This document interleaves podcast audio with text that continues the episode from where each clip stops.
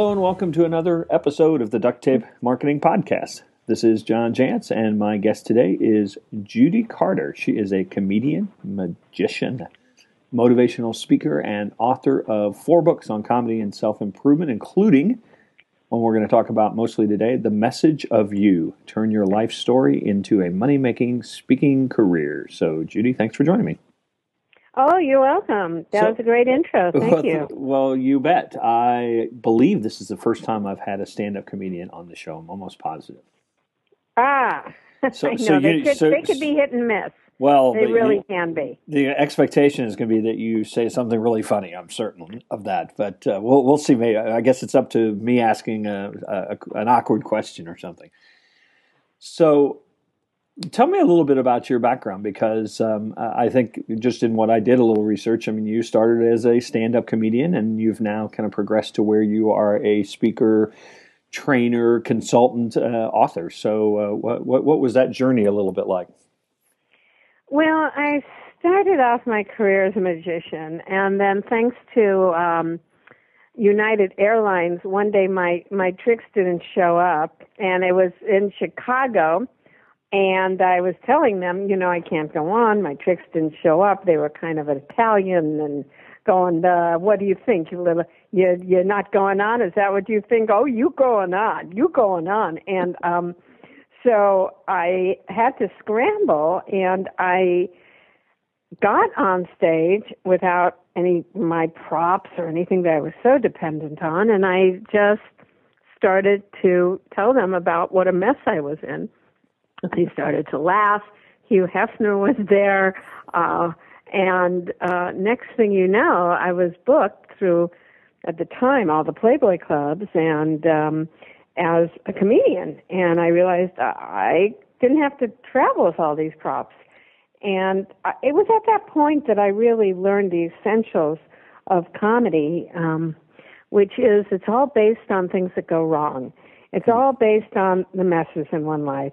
That's why you don't see too many model stand-up comics, you know, like really gorgeous. Not that I'm not gorgeous. Um, by the way, for your listeners, I'm 19, um, five foot nine, and I weigh just like a few pounds. So anyway, but for comedy, um, it's always about the messes and the things that go wrong in your life, the stupid things people say. And I ended up um, writing a book about how to do stand up comedy that became um, went on the Oprah Winfrey show and became a huge hit. And I have traveled through the world um, teaching stand up comedy um, uh, to, oh my goodness, Russia and Russia and China, Sweden, everywhere. And lately, I've I speak to corporations on how to use humor um, to decrease stress and connect to clients. Yeah, and, and that was actually a big transition for you, right? Because even some of your initial speaking and training that you did were people that actually wanted to be comedians and and now you really yeah. are saying now you're really saying hey humor can be a great marketing tool uh, essentially is is uh, what i see in the message of you well humor is a very dangerous marketing tool um, because most people use it wrong mm-hmm. and you will offend people you'll get nasty hate mail and if you use it in inappropriately in, at a job, you will get fired. Sure. So a lot of people, you know, I no longer tell people that I've ever done comedy because inevitably a cab driver will turn to me and go, "Oh, a lot of people think I'm funny. Listen yeah, to this one," and they'll tell some horrible joke about black people or gay yeah, people right, or right, right. Oriental people, which right there is an insult, and you know you're going to offend somebody. And so you got to be very careful how you use it. And there's certain rules on how how to use humor in business. Well, and I think that um, I think the essence of your of your book really and of the work that you're doing is that it's some of the funniest things are actually true stories about ourselves and about the things that happened and maybe how we resolve those. And I think that uh, what it really does, and I think as marketers we all know this, that it it sort of peels back and reveals a level of authenticity that isn't always there in business and in marketing? Well, you're right. Authenticity is the is the key word now, and you know, I mean, some people don't really realize that you can't write a book about how to be authentic and have it ghostwritten. it's like people right. don't get it. So um, let me tell you, um, you're exactly right. Stories are very important, and there's two crucial stories that you have to have if you're um, selling any kind of service or product. And these, I, I go into great detail in my new book, which is called The Message of You. And it tells about how to glean um, stories, like which stories are great stories, because there's so many stories in the day. I mean, things that really happen can be very, very, very boring and narcissistic. So again, you could turn someone off with like a, a long story about, uh, you know, we've all heard our, you know, grandparents talk about their war experiences and the same one over and over and over, and it's not very interesting. So here's a story that you need in business called your credibility story. And what you need to have is how did you help a customer or a client go from a mess to success? So in this story, um, this is a story that needs to go um, in your speeches. Anytime you speak, it needs to go on your website. Mm-hmm. So, for instance, if you're um, um, selling, like I'll tell you uh, uh, how I help someone get a credibility story because that's what I do. I coach speakers, and this woman came to me. She was a CPA, and she wanted to speak to get some clients, and that's a great, great model. You speak for free, sure. right. and you sell your books and your services at the back of the room and you make a lot of times a lot more money than you would make if you just had a fee. So the problem was she wasn't selling anything. And she thought it might be her speech, and bingo, she was right. It was so boring you wanted to poke your eyes out with a pencil. she go, I'm a CPA, and I'm going to talk about you know improving your ROI, your P and L, and nobody gave a you know shit. It was just boring. So it was because you cannot move an audience with PowerPoints, data, and graphs. You can only move them with a story. So I asked her, did she have a customer, a story of a customer that she helped? And someone immediately came to mind. And it was a someone who was newly widowed and her husband did all the finance and she had no idea of how to get online. She didn't know any of the passwords to the bank account. She had no idea. She was scared. And through um, uh, the CPA, her, her name was Becky, Becky helped her, and now she's fully in charge of her retirement and all of her money. She knows how to invest. She knows how to find the people to help her and not get ripped off. And she's an absolute success story. And when we tell a story about a client going from a mess to success, it usually connects to our own life. Right. And and our own story. And Becky, uh, her when her father died, uh, she, her mother and her went on welfare, and and she knows what that feels like. And so she started to reveal this story and a little bit about herself as well. Well, I called her the other day and I said, Becky, are you still speaking? And she goes, No. And I go, Oh no, it didn't work well. And she says, No, it worked too well. Every time I speak, 50% of the audience wants to sign up with me. I've hired more people. I've moved my office. I can't, I'm maxed out. I can't handle any more clients. and I'm raising my rates, but I can't speak because I don't need to. Yeah. And that's the success. See, that's, that's how this credibility story, because you're, you could, you could talk to your blue in face about your pricing, right. um, about your description of what you do.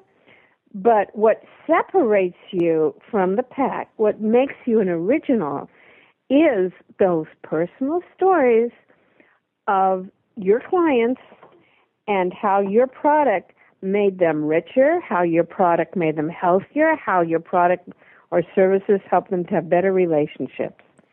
And you get that story down and you get it down and you can tell it in a really fun and amusing way. That's that's the one that that they hear and they rush and buy all your stuff at the back of the room There's another um, story that I know I read um, that that you tell people is kind of a, you know, one of these fundamental stories that you have to have, and you call the signature heart story. Yeah, the signature heart story we usually tell at the end of the speech.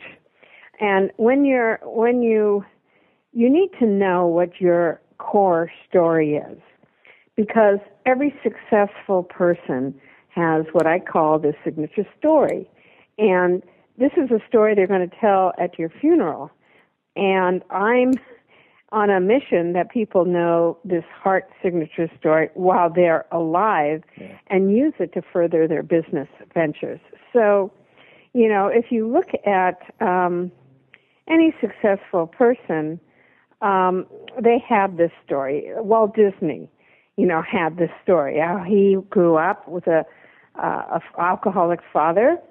Um, he didn't feel close to his father. His father was very punishing, and that's why Disneyland was created, the happiest place on earth, where parents can spend quality time with their with their um, with their children. Mm-hmm. So um, Steve Jobs, in his biography, his story is he, he, was adopted. He felt disconnected from people, and he goes to create um, these gadgets that connect us all.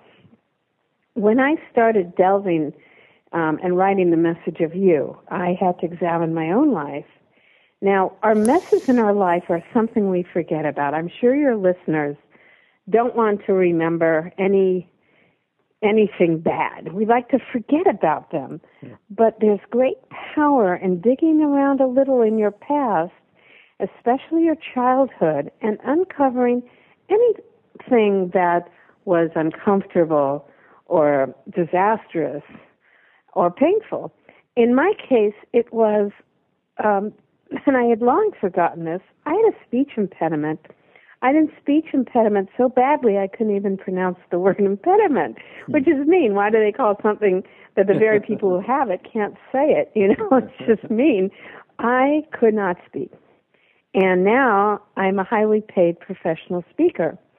And I find when I wrote and I blogged about my heart story, about how my dysfunctional childhood, how it, you know, fed my humor and how it helped me to be a better speaker, so many speakers wrote me and went, I had long forgotten, but I mm-hmm. also have a speech impediment.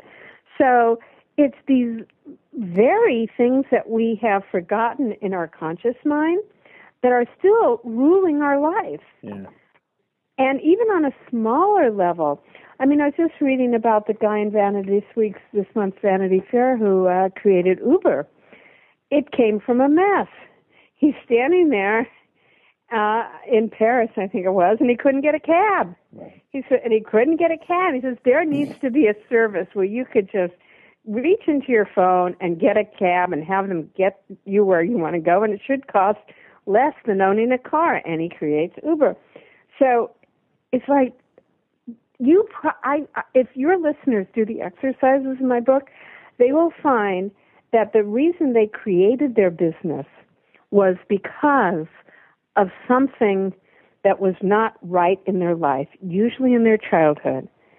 And that's, and then when you tell that story, John, this is the awesome part of it. Then you can stand there and say to your customers and put on your website, and that's why I'm committed to my business.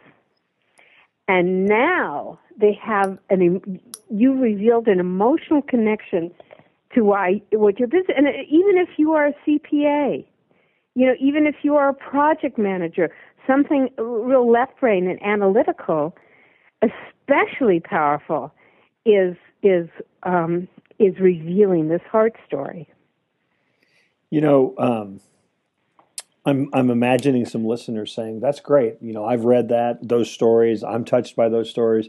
But I've racked my brain and I've come up with nothing. You know, I had loving parents. I lived in a middle class neighborhood and uh, never wanted for much of anything that I knew of. And I just don't have that rags to riches, you know, kind of story. I mean, oh well, it's not rags. You know, I'm. Well, I'm you know, you know actually, what I mean. That that so often yeah. is the is the. Okay, I'm uh, publishing a book, mm-hmm. um, which is a journal to find these stories in every day because in in an ordinary day, uh, let's talk about a mess in an ordinary day. Like yesterday, I went to the dry cleaner. I couldn't get. They said it would be ready. It wasn't ready, and I got mad. Mm. Now that's a mess.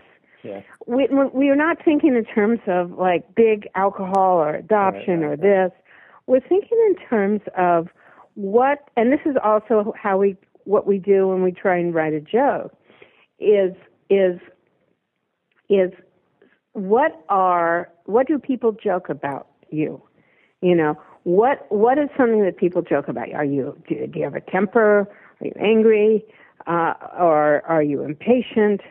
Are you uh, overweight? Do you hate to exercise? Those are all messes. So if you, the, um, when I talk comedy and people go, no, everything's great, yeah. it's, they're not really being observant of themselves, nor are they being, you know, honest. But but because uh, you you can't go through a day without having a mess. Yeah. Are you saying you've never in traffic? Have you never been able to, you know, find a cab? These are all messes. But the things that um, people who creative types, storytellers, and comics, they pay attention to these details in their life because we know they're material. We know we're not in a miserable marriage. They're comedy material. You know, we know that we don't have the clients from hell. They're hecklers. We look at life that way. So when you say you have a great childhood and everything, have you are you telling that um, you're you're probably saying to me that I've never bothered to re- I don't like to remember the stuff that was hard. Yeah. You know, were you, yeah. were you, were you, you know, I don't like to remember that I was picked last for, you know, uh, you know, a, a, a team. I don't like to remember that I, you know, I couldn't do sit-ups. I don't like to, re- you know, that's more of the truth. Yeah. Well, and I think I think you just hit on you know why some people I think shy away from personal stories because it does take some introspection. It does take you know maybe digging into things that that make you vulnerable that you maybe don't want to share. And and I think again, what's ironic is I think that's the power of them as well. Yes, if you look at that's the way everything is sold now. Yeah. Let's look at television commercials. Um, they're 15 seconds, if that now, mm-hmm. and they all have both data and a story. So you'll generally see the data at the bottom of the screen, how much you know things cost, where you can get them, whatever it is. Yep. Because um, advertisers have found that people, the data, people still do like data, sure. but they like it with a compelling story. Yeah. So there'll be music. Uh, someone will say, "Oh my God, do I have a headache?"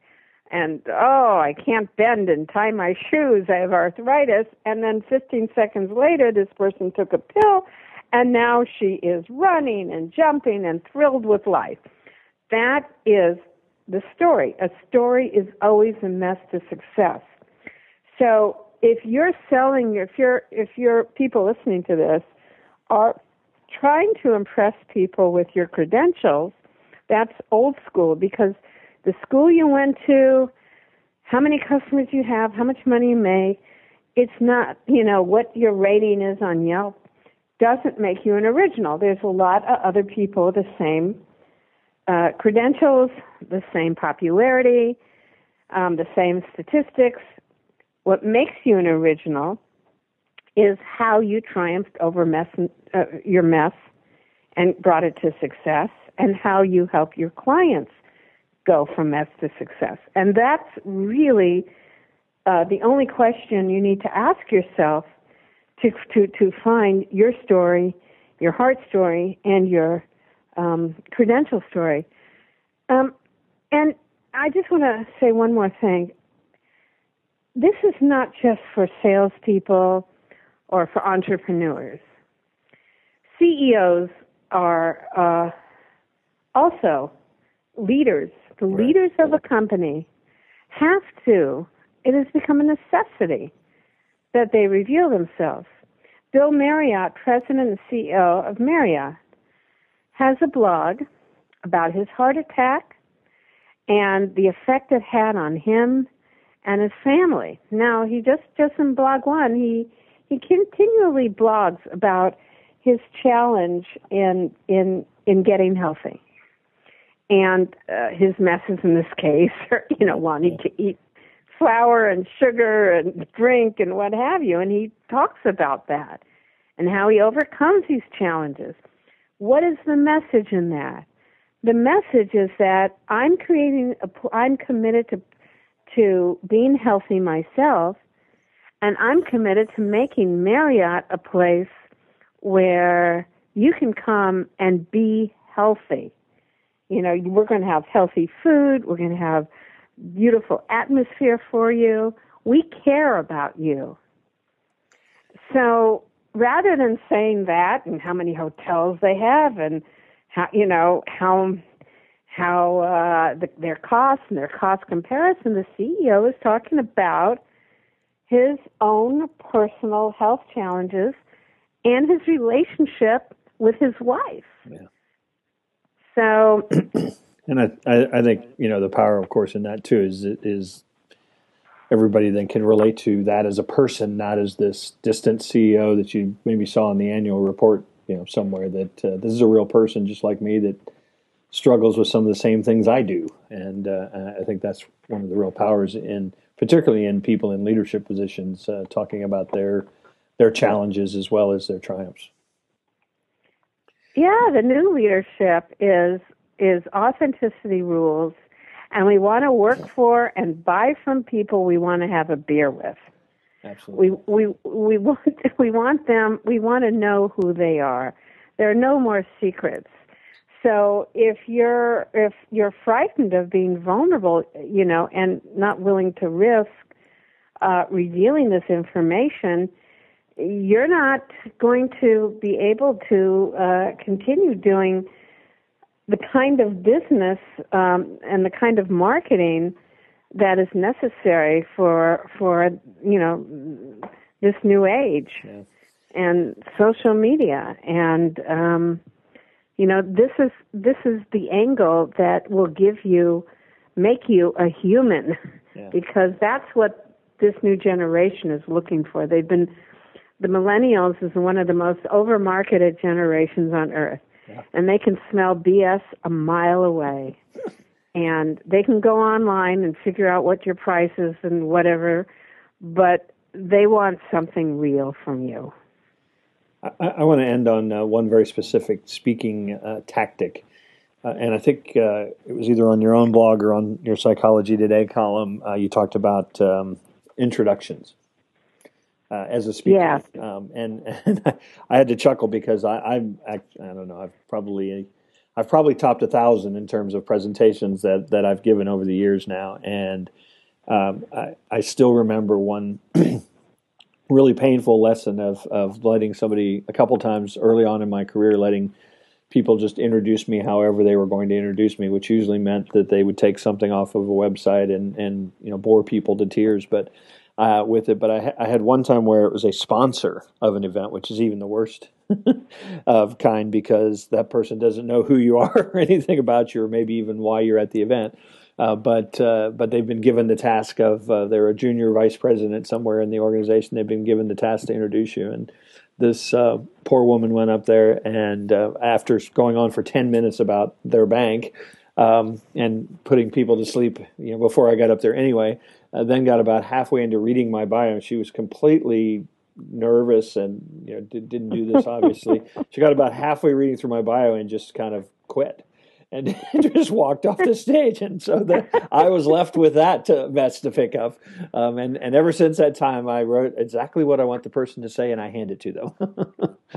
oh, yes. the intro is, is the most overlooked uh, part of a speech and and you you know I remember I was doing something for the B'rith and they went six million died died in the Holocaust and oh. now some comedy from Judy Carter. Oh. It was like, oh, really, really, that's my intro. Thank you so much. That is that is nobody was in the mood to laugh, and then you have to spend so much time recovering.